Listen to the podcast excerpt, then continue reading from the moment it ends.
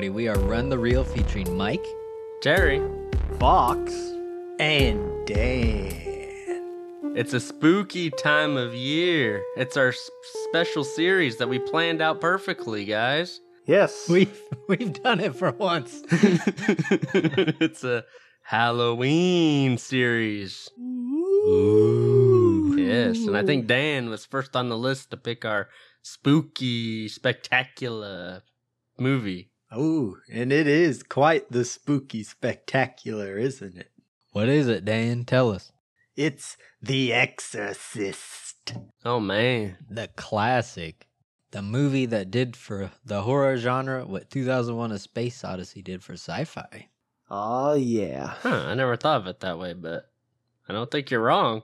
I read that online. That's not my words. Oh, Dang. man, you should have kept that one. I would have given you credit. It's still, it's a good thought. I hadn't really considered that. I think maybe I saw it on Wikipedia. I was reading like the production stuff, and well, it was a quote somebody else said, but it made it into Wikipedia. But that's pretty much what this movie did. This was a huge movie in the the horror genre. Kind of kicked it off, and um, Yeah, it got like nominated for Oscars and stuff, even. Like, that's pretty crazy. That's one of the only horror films to get Oscar noms. And it won two Oscars. Oh, it actually won? Yeah, it won Best Sound and Best Writing Screenplay based on material from another medium. Well, Wow. nice. Well, All you know, that's still pretty cool. Yeah. because this is actually based on a book. It also got nommed for Best Picture, which is unheard of for a horror film nowadays, anyways. Though Hereditary should have been. Should have. And um, I was reading that this is when you adjust it for inflation. Uh, this was like the highest grossing. Was it? Is it Warner Brothers movie ever? Yeah, I saw that. One of the highest grossing R rated films ever. It was the well, it still is if you adjust for inflation. But um, the movie It actually took over making more money as a horror film than this. But when you adjust it for inflation, it's it's kind of like a Titanic deal. I mean, Titanic and Gone with the Wind for inflation, those movies made like tons of money. Everybody went and saw this. They had like buses, exorcist buses that would bus people to the theater when it was banned in their town or city or state or something. Dang. Yeah, this movie came out in 1973, so keep that in mind. Uh, this was the time period it came out in, and when it first came out, it was only released in like 24 theaters or something like that. the ones that would let it in there. yeah, exactly, because of the material it deals with. I was reading they had like massive lines outside of the movie theaters, like in the middle of winter, because this came out on December 26th, the day after Christmas. day after Christmas. Was that for ironic? What a great holiday movie. Wow. oh, yeah. I mean, if you talk to people who watched this movie back then, all they will say is like, "Dude, that movie terrified me." My dad, he he he told me a long time ago, he's like, "This is the scariest movie I've ever seen," and I was like, "Okay, it's not as scary as I thought it was gonna be." But horror movies have changed a lot since then. People never seen something like that before, I don't think. Yeah. Just so different and so crazy. Dan, how about you tell us a little bit about The Exorcist? When a 12 year old girl is possessed by a mysterious entity, her mother seeks the help of two priests to save her. I know the entity's name. Do you know the entity's name? I do. Pazuzu. Hmm. Yeah, I don't know if I like that name. How dare you?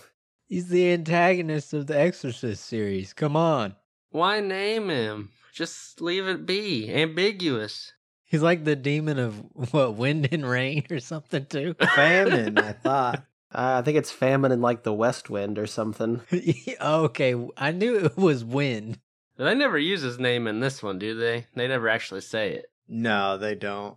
They just have the statue, which you can look up what it is. Apparently, that's like a real statue thing, or it's modeled after one.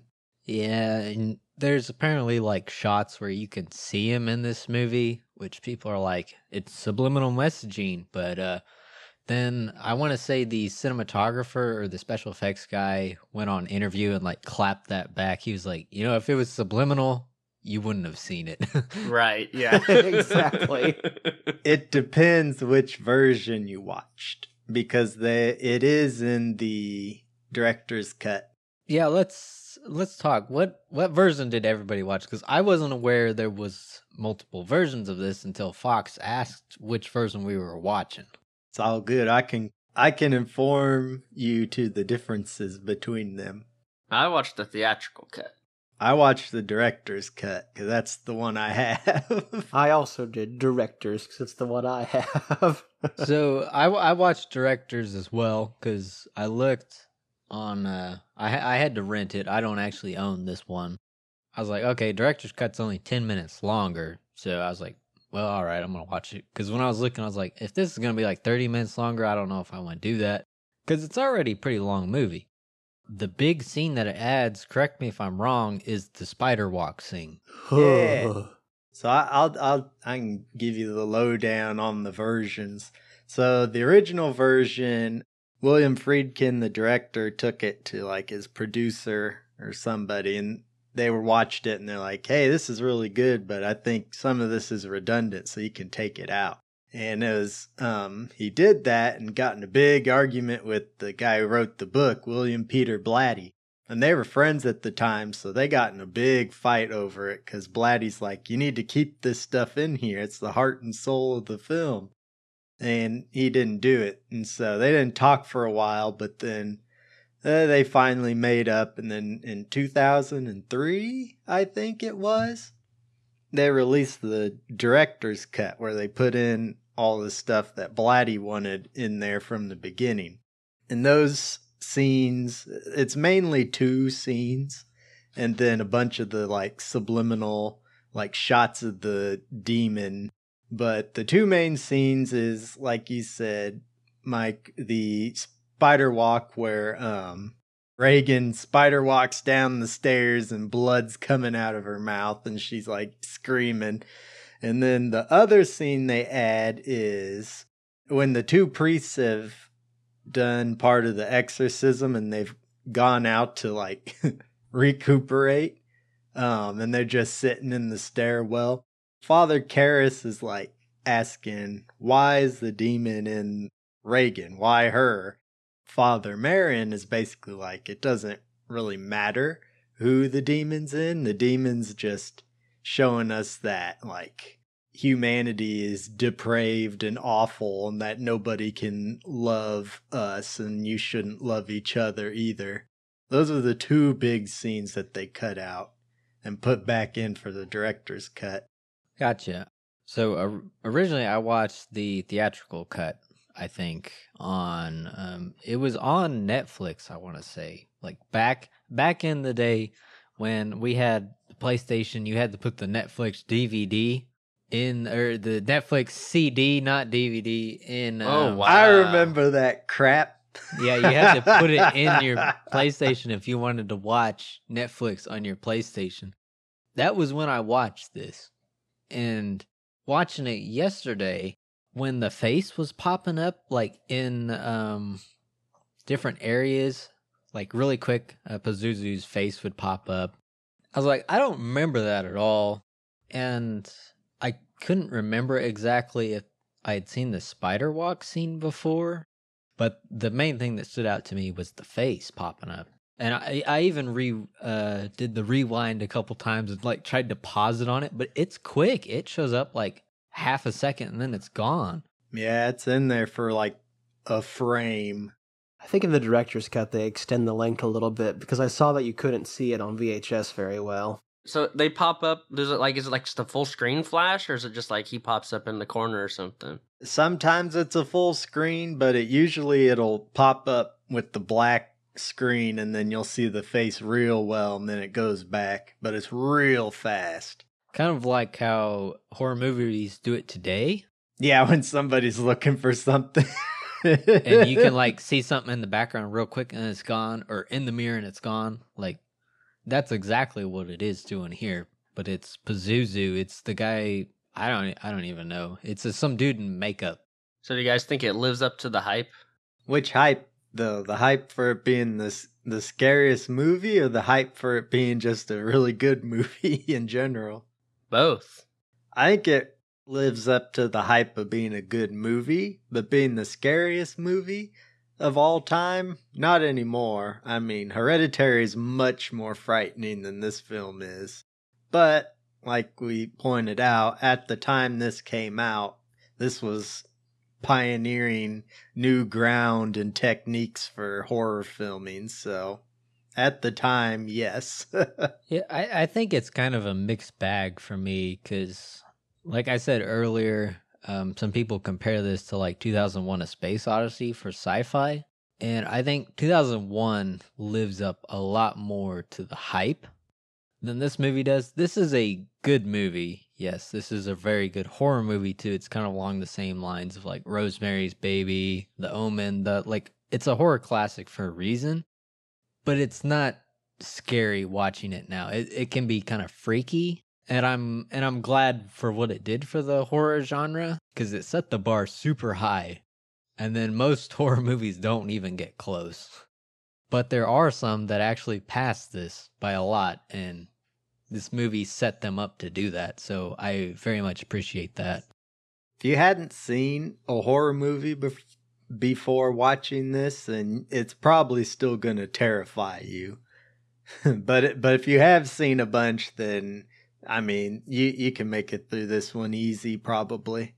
I do think, as far as exorcism films go, within that context, it seems like, you know, this sparked a whole genre, subgenre of horror, of exorcism films, and it seems like that's really devolved into just jump scares and little girls crawling across ceilings. And I feel like this one really attempts to go at that whole, the demon, you know, being like, humanity doesn't even matter to us. You're all corruptible. You're all horrible on the inside. It kind of doesn't yeah delve into that. I just want to shock you it really is kind of a message in some regards. I mean is it scarier? Not necessarily but is it a better film than those newer more contemporary ones Probably, yes.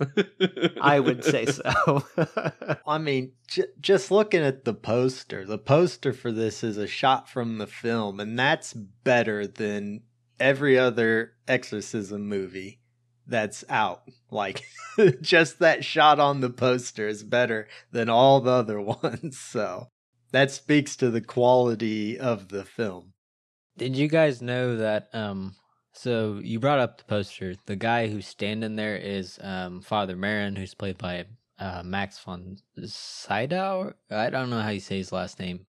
This guy looks like he's 70 or 80 in the movie, but he was actually 40. That's all makeup on him. Which is crazy. They did such a good job. It's insane cuz I mean, he looks pretty much like he does um in his IMDb pictures, his recent ones. Yeah. Which I that, that's what he looks like. I I was watching, I was like, he's been in a bunch of stuff, but he looks like he's 70 or 80. There's no way.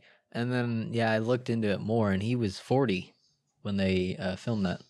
he does a good job too. Yeah, like acting older and stuff. Like he, yeah, it's, it's very hard to tell that that's actually makeup or anything on him. It's pretty cool. Yeah. Yeah, cuz the the film starts out with him in the Middle East and his first encounter with uh Pazuzu. do you think the makeup and the effects are really the big thing to see in this film? I mean, it's 1973. Like, this top stuff for like decades to come, even after. It is nuts. 73. The makeup on the little girl is just so gnarly. Yeah, it's just ugh.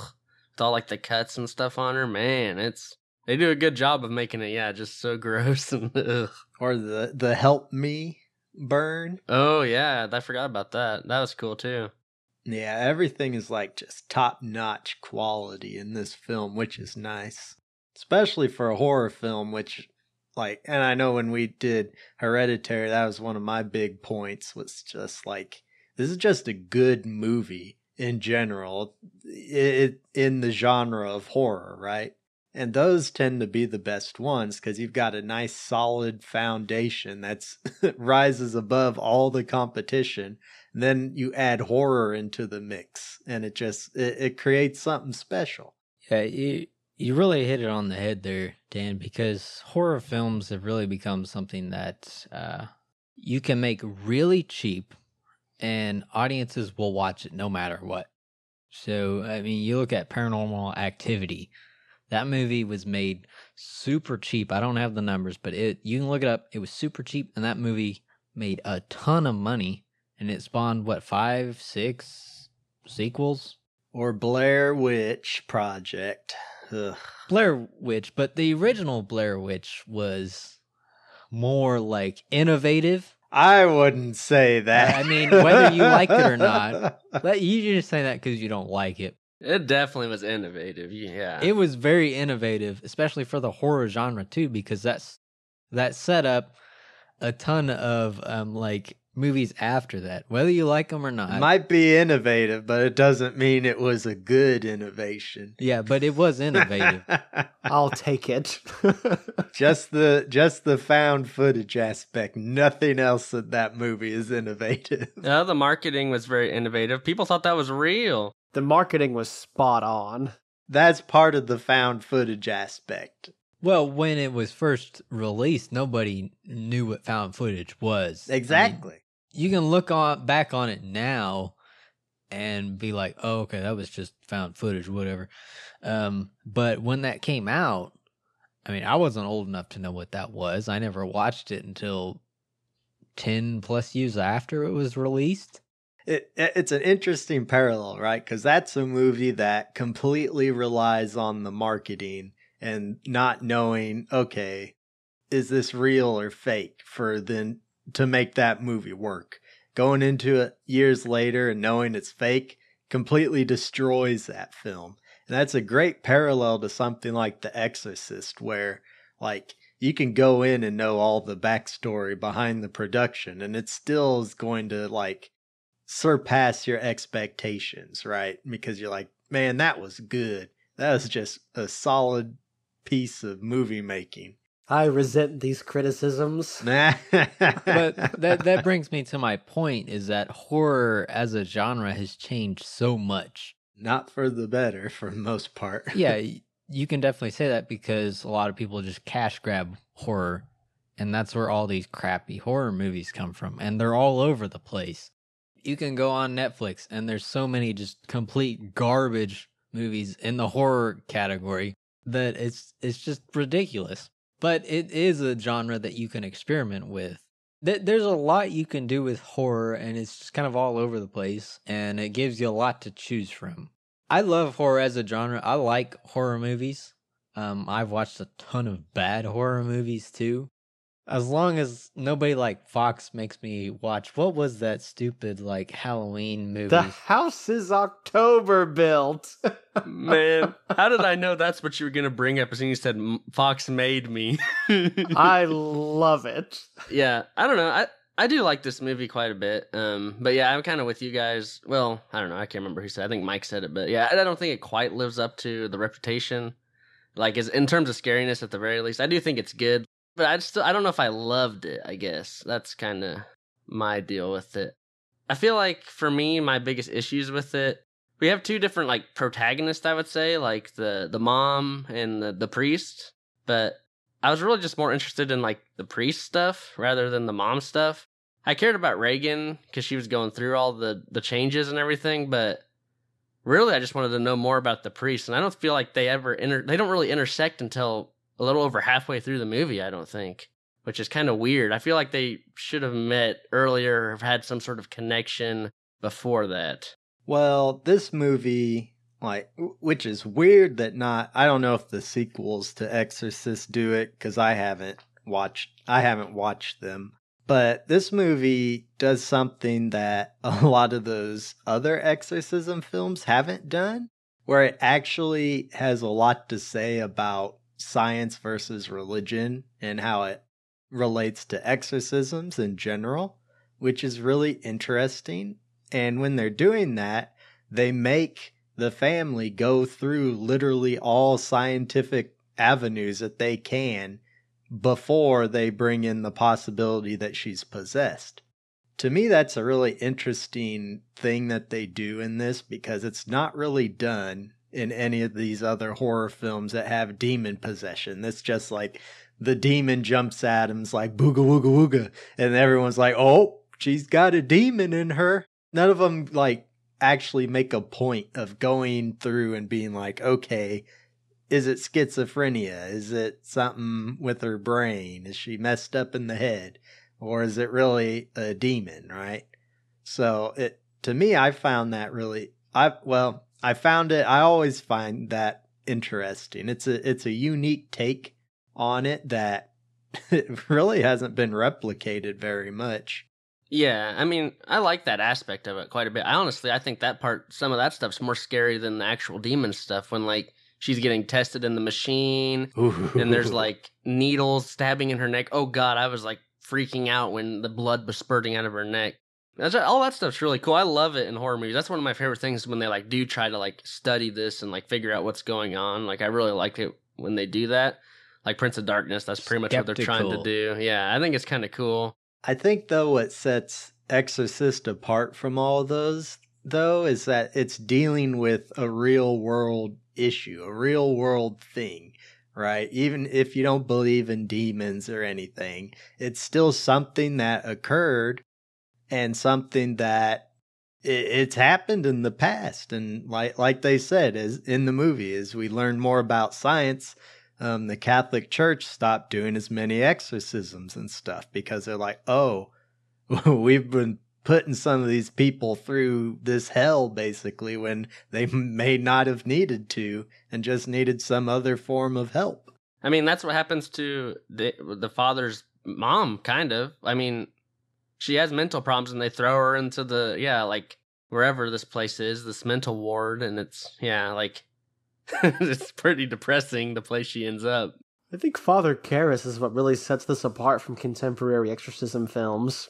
Because the mom comes to him and is like, I want to do an exorcism. And he's like, mm, okay, but what if we do the science first? Whereas, like, you have films today like The Possession, where, like, people are like, oh, you guys should go talk to a priest. And they go talk to a priest, and the priest is like, we should do an exorcism. And the family's like, mm, I think we're going to try science first. That's a good point. That's true, actually. That yeah, the the family actually, or the priest is the one who's like, no, no, no, we shouldn't do this. Like, that's so outdated. That kind of thing. You do not see that anymore. Yeah. In a lot of these horror movies, there's always yeah some external force who's all in on it. You know, like oh yeah, we're ghost hunters, we're demon hunt. You know, like they're that is that that is kind of cool that they did that. And it, it, it's such a unique way to do the character of Father Karras. You'd expect him to be all ready to go and it's like, oh yeah, let, let's definitely do this. But then you have his backstory with his mom who got put into the mental institution and then him being a, I don't know, psychiatrist, psychologist, whatever, whichever one it is, I don't remember. And working for the school and all that. It's just it, it's so unique. You don't see it anymore. And it's like all the ideas in this film are built up so well for the characters. It's just, it's great.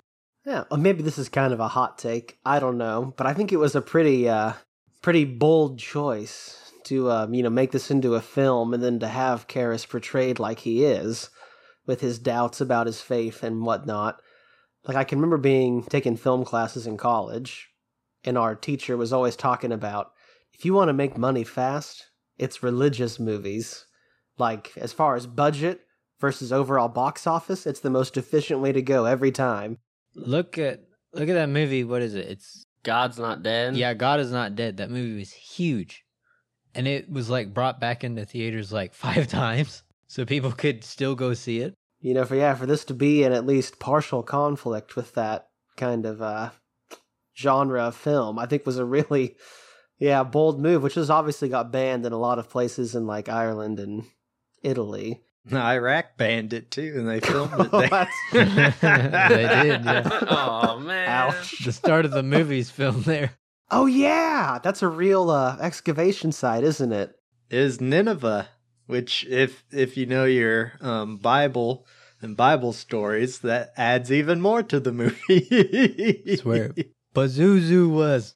I mean, I just wish. I feel like the roles, like I don't know. I felt like Father, whatever, Damien. I know him as Damien because that's like the quote unquote evil name. Yet that's his name. You know. Oh. Yeah, I keep thinking I was like, is this what happened to the Omen kid when he grew up? Like, now that would be interesting. because he has the black hair and everything. I was like, wow, maybe. TV, this is your calling. Write that sequel. Do it. Finally, the crossover we've all been waiting for. The Exorcist versus the Omen. It could work, but I don't know. I really liked his character, and it just they just felt too separated until like a point. It felt like a kind. It kind of felt like a book, which it's based off a book, obviously. Um, but you know, where like you read a chapter and it's about one person, and you read a chapter it's about another person, and about halfway through they finally meet up and they're together, and that's what it kind of feels like. But it didn't quite work for me. I don't hate it by any means, but I just felt like I felt like we could have reversed it had it been about the father and like I'm already going to be sympathetic for a little girl who's like turning into a demon. Like that's pretty easy to make me sympathetic to. I don't know if we needed as much build up on their end as we did on the father's end. I would have rather learned more about the father. You learn quite a bit about him, though. And I mean, they do a good job fleshing both parties out, I think.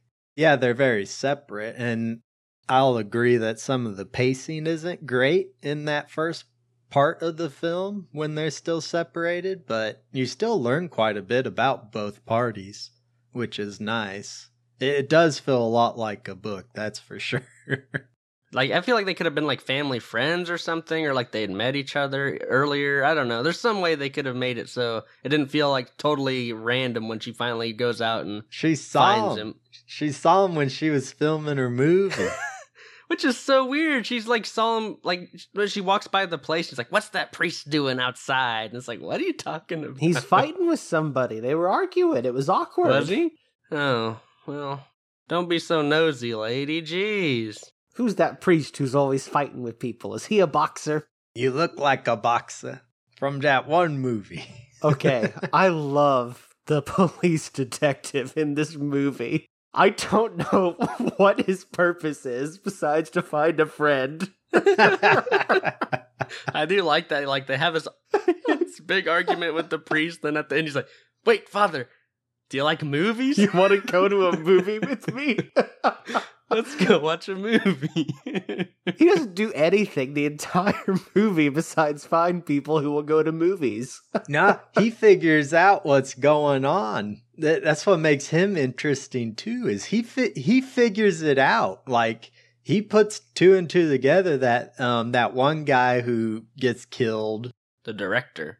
the movie director, yeah, who gets killed. He puts two and two together. He's like, I bet he fell out or was pushed out the little girl's window and fell down the stairs. And then when he's at the bottom rummaging around, he finds that like clay animal. And then when he goes in and talks to um the mom, he sees all the clay animals that match the one he found. And he keeps it to himself. But he's still looking around and he figures out he's like there's something going on here that I can't deal with. And he just stays out of the way and lets the priest take care of it. All right. Um, I want to ask you guys about um the scene everybody remembers in this movie, the actual exorcism scene or sequence, whatever you want to call it. What did you guys think of that? I mean, it's still super intense and one of the best exorcism scenes in film. Yeah, it's great. I mean, just the atmosphere of that room. Like we yeah, with the it's all cold and frigid in there. You can see their breath. Is that like the lighting is really creepy and it's feels really like blue and cold. That's just like yeah, really well done and super intense and ugh, I don't know. Yeah, and the things that the little girl does spin her head around and talking. Oh, jeez, ugh, pretty scary stuff. I think. I love it. That's my favorite part of this movie is the actual um exorcism scenes. Takes a while because this is a long movie, but when they get to it, it's like all you can do is kind of sit there and watch, and you're like, "Oh my god!" If if anything lives up to the hype in this movie, it's what needed to, the actual exorcism.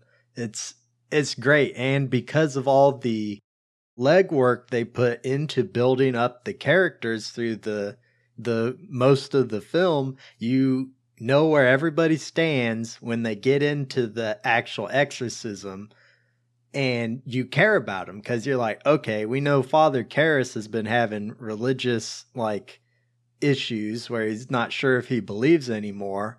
So how is that going to play out with this demon who's who already knows all his issues? And then you've got um, Father Merrin, who the demons already talked about. So you've had him built up, and then he's built up by the the church because they're like, we need to go get us uh, an exorcist. So you got this cool guy coming in here who's ready to do battle with the demon, and then you've got the actual demon who's been terrorizing people throughout the whole film. And it's just it's it's so well done. It all builds to the exorcism perfectly. And then when you get there, you're on the edge of your seat cuz you're like, I don't know what's going to happen and it pays off big time. I really appreciate that it's like more of a battle of like mental fortitude and actual faith than like a contemporary one where we all know that if it was like a current one, the lights would go out and the girl be crawling around on the ceiling and snapping necks and scratching people and running around like a maniac.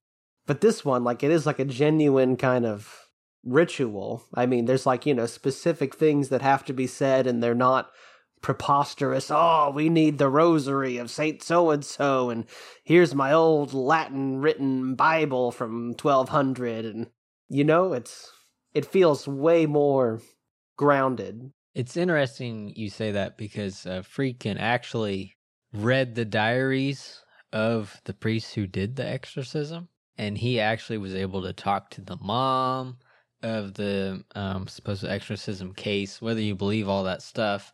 Because a lot of um, people who look back on the actual case now say that it was probably a kid with uh, mental issues, but there was an exorcism that was done and so it's I guess they jazzed it up for film, but it is actually built upon actual exorcism stuff. It feels grounded because it is more grounded than everything else that like tries to do it. well, it's cuz it's a character study at heart. Whereas all the ones today, they don't have anything solid to go on, so they have to resort to action and gore to get keep you watching. Whereas this one, you care about the characters and you know where everybody stands going in. So it's just so much more impactful that way. Yeah, I will say when you mentioned uh, what was his name, Father Merrin, is that the old guy? Merrin, yeah.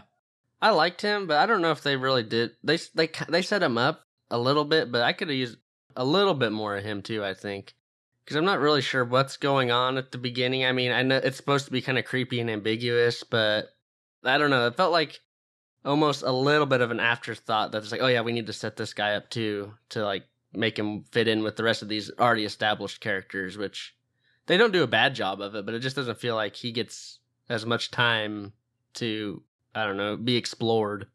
Yeah, I I'd agree with that they set him up to be the badass, basically, who comes in to save the day. It's like you you know that trope from countless other movies, I'm sure. That's how they treat him in this one. They give him just enough to make it work and make it impactful. But yeah, I, I'd agree with you there, Terry. I'd agree with you. I could have used a little bit more. Cause it's interesting, cause like he does have some quirks. I'm like, that's weird. Like he's eating these pills constantly. Like he's got the shakes, like something like shook this guy, or he's got some sort of you know illness or something. But I wish I knew what was going on, like maybe a little more hints at it. He has a heart problem. Does he? Yeah, he dies of a heart attack at the end there. Does, did they say that in the movie? No. Well, but I don't know. Like in old movies, there's this thing with old dudes taking pills because I guess whenever you're an old dude, you like take pills to like avoid your heart like stopping or something like that.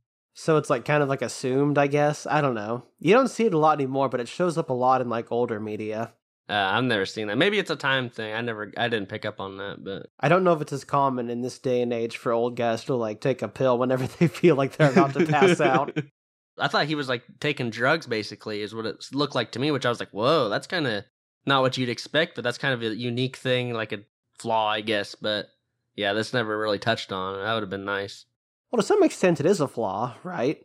because he's being prideful and he won't be like, hey guys, I have a heart problem. I probably can't do this. And his pride is his downfall because he's like, I'm going to go take on this demon alone. Well, he's also the only one who's done an exorcism. So there's there's that. Like you get a lot about him in passing, really, which which sets him up well enough to make him make it very impactful when he actually does show up, which which is nice. But I'm sure in the book he's set up like even better, like has a whole backstory fleshed out as good as the other characters in the actual movie. It it works well enough for the movie, I think. But yeah, I I I could have gone with it being a little longer just to get more with him in there just get some like conversations with him even like with the the head of the church who like recruited him or something you know because i think they do mention in passing that yeah he's like is he too old to do this you know? Like he's not as strong as he used to be or something you know? Like i would have liked to have like at least maybe like an argument being like no i can do this or you know I, i've done it before i can do it you know something like that would have been nice just to flesh him out just a little bit just a bit more. Because that that intro is so cool. I do love the intro in iraq it's just so ominous and weird and it's just like what is going on? So like, Indiana Jones. yeah.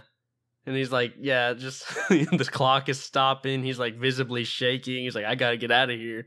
Like uh, i got things to do. Yeah that's why i need to leave. So you, you bring up the intro. I, I've got a question. I'm sure I just missed it, but how does Pazuzu get into um, Regan when he was um, in the Middle East at the beginning of this movie? How does he get there? Did they say that, or is it just? Are you sure you want this answer?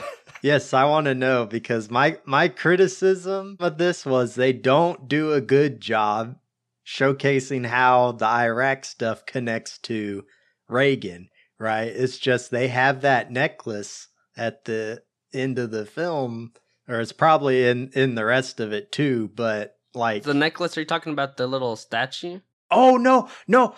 The director has the statue. That's right, right? Doesn't the director have that little statue that that Father Merrin found in Iraq? i don't know That's what I've always thought that statue was. But the the thing is, is that the girl, right, Regan, is she's playing Ouija. oh that's right she had the board at the beginning that's right That's how. Yep. Sigh. Okay. Well, that set up a trope that didn't need to be set up in movies. Yeah, thanks, Hasbro. I wondered because th- at this time when I was watching, I was like, you know, I don't know how that demon got from the Middle East into this girl, besides to spite uh, Father Merrin, but that even does that's not even set up well because he's not like a main character. He doesn't know. There's no connection. I was looking for that statue the whole time I was watching it because, like, yeah, because I was wondering the same thing. Like, okay, so let's figure out like the connecting tissue here, and I, I don't remember ever seeing it, but maybe the director did have it at one point. I just don't remember. I think he did. I'd have to watch it again to know for sure, but I, I'm guessing from what Fox said that that whole Iraq stuff is just like representative to be like, all right, this is who you're dealing with, basically. It's like an ancient evil. Yeah. Yeah. This is who you're dealing with, and this is who gets summoned into Regan when she's playing um, with the Ouija board. It is a good tone setter, I think. I think it sets the tone really well. My question has always been did Merrin unleash Pazuzu by like digging up the, the statue and the little bitty sculpture? I assume so. Like, why else would it matter? Like, is that why he's freaking out? Because he's like, I've unleashed this horror on the world. What are the odds, you know, that, like, is that why she gets it? Because he, like, is at the church near her house? And that way the demon's like, I'm gonna torment you by, like, inhabiting someone near you. I'd just say it's a coincidence. That's what I would I would say. Um, since they don't in the movie context, they don't make like a clear connection between the artifacts he finds and the little girl. Unless it's with that statue head he found that the director has, if that is what he had, or I thought I saw him have. I think anybody, if they found demon or demonic artifacts, would probably be a little uh, shaky or hesitant if they unearth those. I'd be I'd be getting the heck out of there if that happened. I'd be like, nope, see ya. I just wonder if like Merrin knows because you know in the director's cut they have that extra speech about the demon just wants us to despair. Like, does he know, and is he so ashamed that this might very possibly be his fault for? I mean, I guess you know, being a historian, like that shouldn't be like a downside. How dare he? Do Yeah. history. We love history, but you know, does he know that it might be his fault? It would have been something cool to explore. That'd have been another cool character thing for him to have. I don't know. I just assumed it was like related, but kind of tangentially, I guess, you know? Like he discovered a dark secret and it it just somehow that domino tilted and everything flipped. Like somehow it's related, but maybe just not like in any way that our human minds could understand. Like, is that why he says it doesn't matter why the demon picked the girl? Because he's Uh, like, well, about it. yeah, we just gotta get it out of there. And is he being like a samurai and going in alone and being like, this is like, I gotta face this on my own because it's my fault? But maybe I'm reading too deep. I don't know. I would really wish they would have answered these questions. But these are my most minor critiques and picks, mind you. I mean, this is like really digging. For the plot, like yeah, it's not really. It's kind. It is about that, but it isn't. You know, it's be. There's a lot of focuses that don't rely on the origin of this demon. Yeah, it's it's more of an afterthought. You're like, wait, how did we get from here to here, and how did the demon get there? But you don't necessarily need it. It'd be nice to know, I guess, but yeah, it's not important. It makes us ask questions. It makes us think, which is nice. I sent this out to the group text earlier. How do you guys feel about a remake of this movie? Because supposedly, as of like three weeks ago, probably actually, oh no, actually two weeks ago, they are making a remake of The Exorcist. You know, they were going to do that in like 2015 and it got canned, and I was hoping it would stay that way. You can't do it nowadays and make it good. Because look at all the crap exorcism and possession movies we have now. It's just going to be another one of those. But what if they got Ar- Ari Aster to do it? Ari Aster would be a great choice, I think, to remake The Exorcist. And if he was doing it, then I would be still be apprehensive, but I would be not as against it. But right now, I don't know who's doing it. I don't really care. It's going to be crap, and they shouldn't even touch it with a 10 foot pole. It doesn't need to be touched with the 10 foot pole. Just make some crappy exorcism movie like you have been doing Hollywood and leave the good thing alone. You already spoiled it with the second Exorcist movie, though I hear the third one's good, but you know, just leave it be. I mean, that's the nature of Hollywood, though. I mean, look, they've been taking all these old classic movies and then they try to reboot them, and then nobody from like the newer generations goes and watches it. So it's only older people who knew what it was before who go watch it. So it's just a dumb idea in general. But it is a horror movie, so who knows?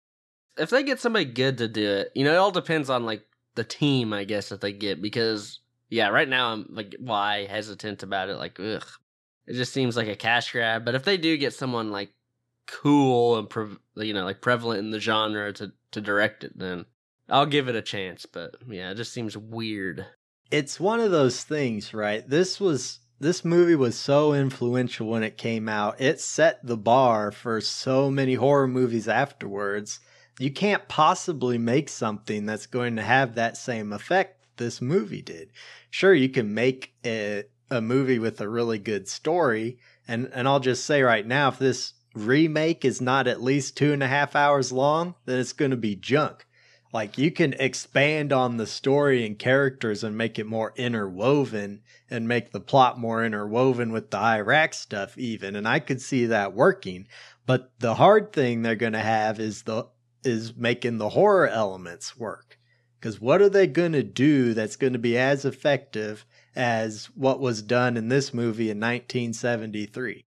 Yeah, I'd be scared that they're just gonna go into like the stereotypical horror tropes with it rather than trying to keep it grounded and maybe a little more like classic feel, you know, rather than just jump scare, jump scare, jump scare kind of thing.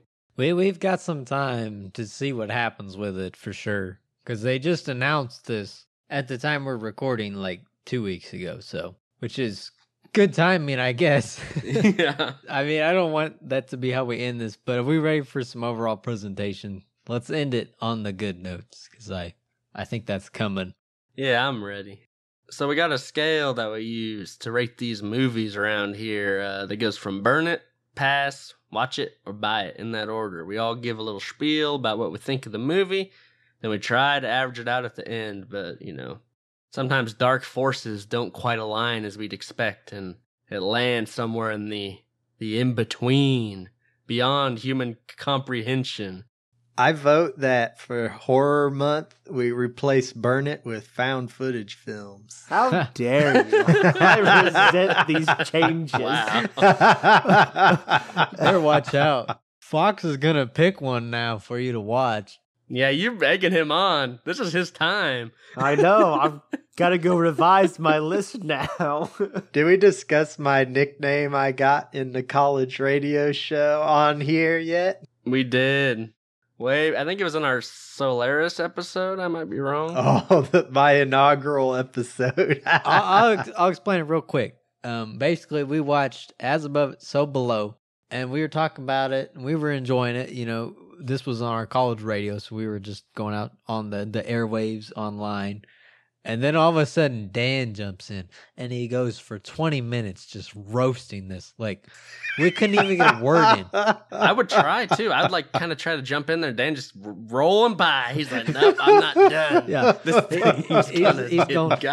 And then, then after, he was like, you know, this was a pretty good movie, though. I didn't hate it. Well, I would. I didn't say it was pretty good. I said I didn't hate the movie. It has had a lot of issues. And so after that, we've always called him Dan the Rant Man in passing. Yeah, And it was because of that movie. And it was found footage. the best of them, too. I hate found footage films. But well, we won't get into that here. That's just, it will probably happen later in this series. it might come up. Yeah, who knows? Someday. I have a feeling it's coming back up. Before we start our, you know, presentations, I have a little yarn I want to spin about something that happened to me this week. So, I was digging in my backyard, just you know, as you do, looking for stuff, and uh I found this mysterious statue. It had this little like dog looking head or something. I don't know what it was, but it really creeped me out. So things stopped working in my apartment. You know, my clocks weren't working. My power would kind of turn off and on. It got really cold in there, which is kind of nice actually because it's really warm outside. But um, anyways, then I noticed that uh, my upstairs neighbor was like screaming and like speaking in tongues and stuff. I could hear it through my uh from downstairs. So I go up there to check on her. She opens the door and she's like, "I know who you are," and I was like, "Huh?" It's like you're on Run the Reel, and I was like, "What? How do you a know fan. that?" Hey, a fan. Thank you. Yeah. she's like, I'm a loyal listener, but I think for this next episode, it's important that you do this. Mike goes first. And then she slammed the door in my face. And, uh, you know, I think it'd be a bad decision if I didn't listen to my upstairs neighbor. So I feel like, Mike, you probably should go first this time. Hadn't she done this before? I just want to say thank you for listening. Upstairs neighbor, you know, no matter what you got going on up there, thank you for listening. And a loyal fan. yeah, this is for you. You may have some some bigger issues there, TV, but uh, As long as my apartment stays cool, I'm I'm cool. you know, th- this movie's extremely influential, and it basically kind of like kicked off a genre that I love. There's a lot of stuff in this genre that's just complete junk, but the stuff that rises above that and kind of matches um, this original bar that The Exorcist set or exceeds it or it gets close is really awesome, and I love it. And they're some of my favorite movies ever. I'm gonna say buy it just for that. Like this is if you are a film connoisseur, you like watching movies and seeing like where things came from. You're gonna love watching this. You'll be like, okay, yeah, I see how every single horror movie that came after this was based off of this. And like the music is awesome. It sounds like something out of Insidious nowadays. The the lighting's awesome. The whole exorcism scene is awesome. The characters are, you know, pretty good for a horror movie, but this was setting the bar for them I like it. It's a good movie. I'm surprised I don't own it, but to be honest, I don't own a ton of movies. Just because we watch so many of them, if I like bought every movie that I ever wanted, I would have no money. So, so there you go. But yeah, this this is a, a buy it from me. Yeah, I mean, I gotta agree with pretty much everything Mad Mike said. I mean, not only is this movie, you know, hugely influential, it is a high caliber film of the 70s. I mean, it looks good, the effects, practical effects, naturally being so old, are just top notch. I mean, they would even stand up, I would say, for at least through the 90s until CGI started becoming more mainstream. But even then, they're pretty solid. You should, uh, you should definitely buy this one if you're a film aficionado or a horror lover. I mean, it is one of the horror classics. It's one that I own for once, surprisingly. Oh. yeah, so you should pop out there and snag yourself that director's cut because it is totally worth it. Not only if you want to see where things came from and appreciate the historical value of this movie, but also because it is just a grade A film. I think you know this is a this is a pretty big deal in the movie uh, filmmaking world, I suppose, and especially you know in the horror genre. Um, and it's really cool to see where all that stuff does come from. And at the time, this was definitely groundbreaking. I don't know if it necessarily lives up to like the scariest movie ever, hype wise. Um, being the best horror movie ever, I don't know about that either. But I think it's a good horror movie. Um, I think there might be, you know, a few things here and there I talked about in the review with like maybe some character stuff I would have preferred or explored some more stuff. But overall, this is like super solid, very watchable. The ending exorcism scene is amazing. There's some really creepy like imagery and ideas in this that, you know, projected the genre and, you know, yeah, inspired a lot of stuff, which is cool. Um, I think I might give it a watch it though. I respect, you know, where it came from, but I just, I don't know. I think the pacing was a little slow, and I think, yeah, I just would have preferred a shift of focus or something, or I don't know, maybe just a, a couple little things here or there that I think would have made it just a bit better.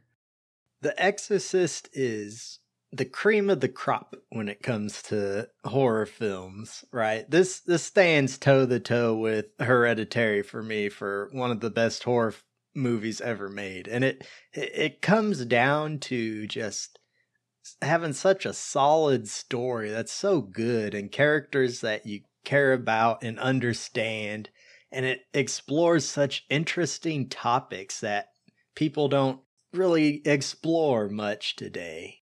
Is it the scariest movie ever? No, it's not. Not anymore, at least. When it came out, probably yes, but nowadays, no, there's stuff that's scarier than this.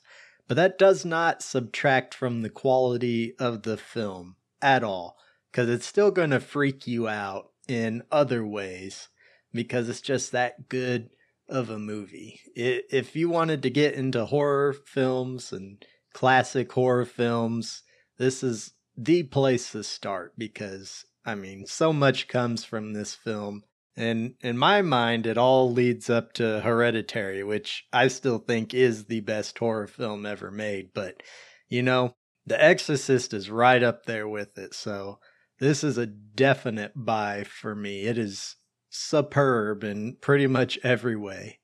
I will confess, um, on Amazon to buy it, it was like four bucks, and then to rent it was two bucks so I just bought it anyways. Oh yeah. But I still stand by my rating. oh yeah. Director's cut was like 13 bucks to buy. They really milk those 10 extra dollars out of you. they do. 10 extra minutes for a dollar a minute. dollar per minute. It is something nice to have in the collection, you know, just in like historical content. I mean, it's a digital thing, so it's not like I can just look at it, but it's in the ether. I also do own this movie physically. I have the steelbook edition of it. Ooh, that's cool. I might get a steelbook of it. That'd be cool, but I don't know. It just didn't hook me this time around as much as I thought it would. I guess that's the biggest thing. So what do we have coming up next week in our uh, horror category? Somebody got something? For next week, I'm picking our horrendous horror film. Um, that felt like a little uh, repetitive, but um, it's uh, I'm gonna pick ironically a found footage movie that we talked about a little bit. Ooh. You know how much we all love found footage here. Uh. I promise I had planned to pick this before we discussed the movie. This is not to get back at Dan for any particular reason. I'm gonna pick One Cut of the Dead. Um, it's a zombie found footage film that I've been meaning to see for a long time. And what better time than the October season of Halloween? This is a foreign film movie too. It is, yeah, yeah. I've heard good things about it. I have as well, but we shall see. we shall. It was between that and other things, and I think you'll all be very pleased that I decided to go with this. Well, we'll see, I guess, but What were your other things? one of them was the sequel to The Strangers, Strangers Prey at Night, which I actually have seen and I I liked it, but I have been having the hankering to watch it again. Maybe I'll just do that on my own. But um, there's something else that was kind of weird that I wanted to watch. Oh, I was gonna pick the Day of the Dead remake. Um, and I feel like that's Oh. bad, but I, so maybe I should just waste my own time doing that. I decided to take a full gamble and just go with uh, yeah, one cut of the dead and see what we get. I'm I'm just glad you didn't pick Train to Busan. 'cause That movie is not great. I love Train to Busan. Oh my you know, god, that movie's very overrated. How dare you? It gets real stupid at the end. Boo. It gets real Boo. stupid. Hey, I will we, we- admit we, we won't go into that here. I guess today's uh, kind of a like an anniversary too for us. yeah, while yeah. we're recording this, isn't it? TV. What is it? when this comes out, it'll be our two-year podcasting anniversary. Wow. We missed the first year, but hey, I remembered this year to look. It was by so fast. It does. Thanks for listening to us talk about movies with each other. it's a good excuse to talk about movies with my pals, my good friends. And it's a good tradition. It's fun, you know? It's good to do. I almost see it as like a a book club, but with movies where we like watch a movie and then we come back and we talk about it. You know? That's uh, kind of what it feels like to me. That's a good point. I like It it. is fun. Well, thanks for listening to us. We we do really appreciate it, guys. Thanks for tuning in. Thanks for sticking with us for uh, two years, and uh, I, I we're gonna talk about it for a while to come too. So we ain't going anywhere. nope. Literally at the moment. Literally. True. if any of you out there want to get in contact with us, you know, uh, tell us what you think about the movies we watch. We'd love to hear from you. Um, you can hit us up on Twitter or Facebook at Run the Real, or you can email us at runtherealpodcast at gmail.com. We want to hear what you guys think. Is The Exorcist the best horror movie ever? Is it overrated? I want to hear all of the takes. I don't. If you don't if you think it's overrated, just keep that crap to yourself. No, no, no. I want to hear it. We welcome all opinions into, into Yeah. our DMs. kind of like how we welcome all opinions of Train to Busan even here. I jest, I jest. Of course. Dan's Dan's not the one who answers the the messages, so you'll be safe. Don't worry. Well, be sure to get in contact with us. We'd really appreciate it. And we do really appreciate you listening to us and sticking with us for these two years. It's it's been awesome, a lot of fun. So I guess this is Run the Real signing off.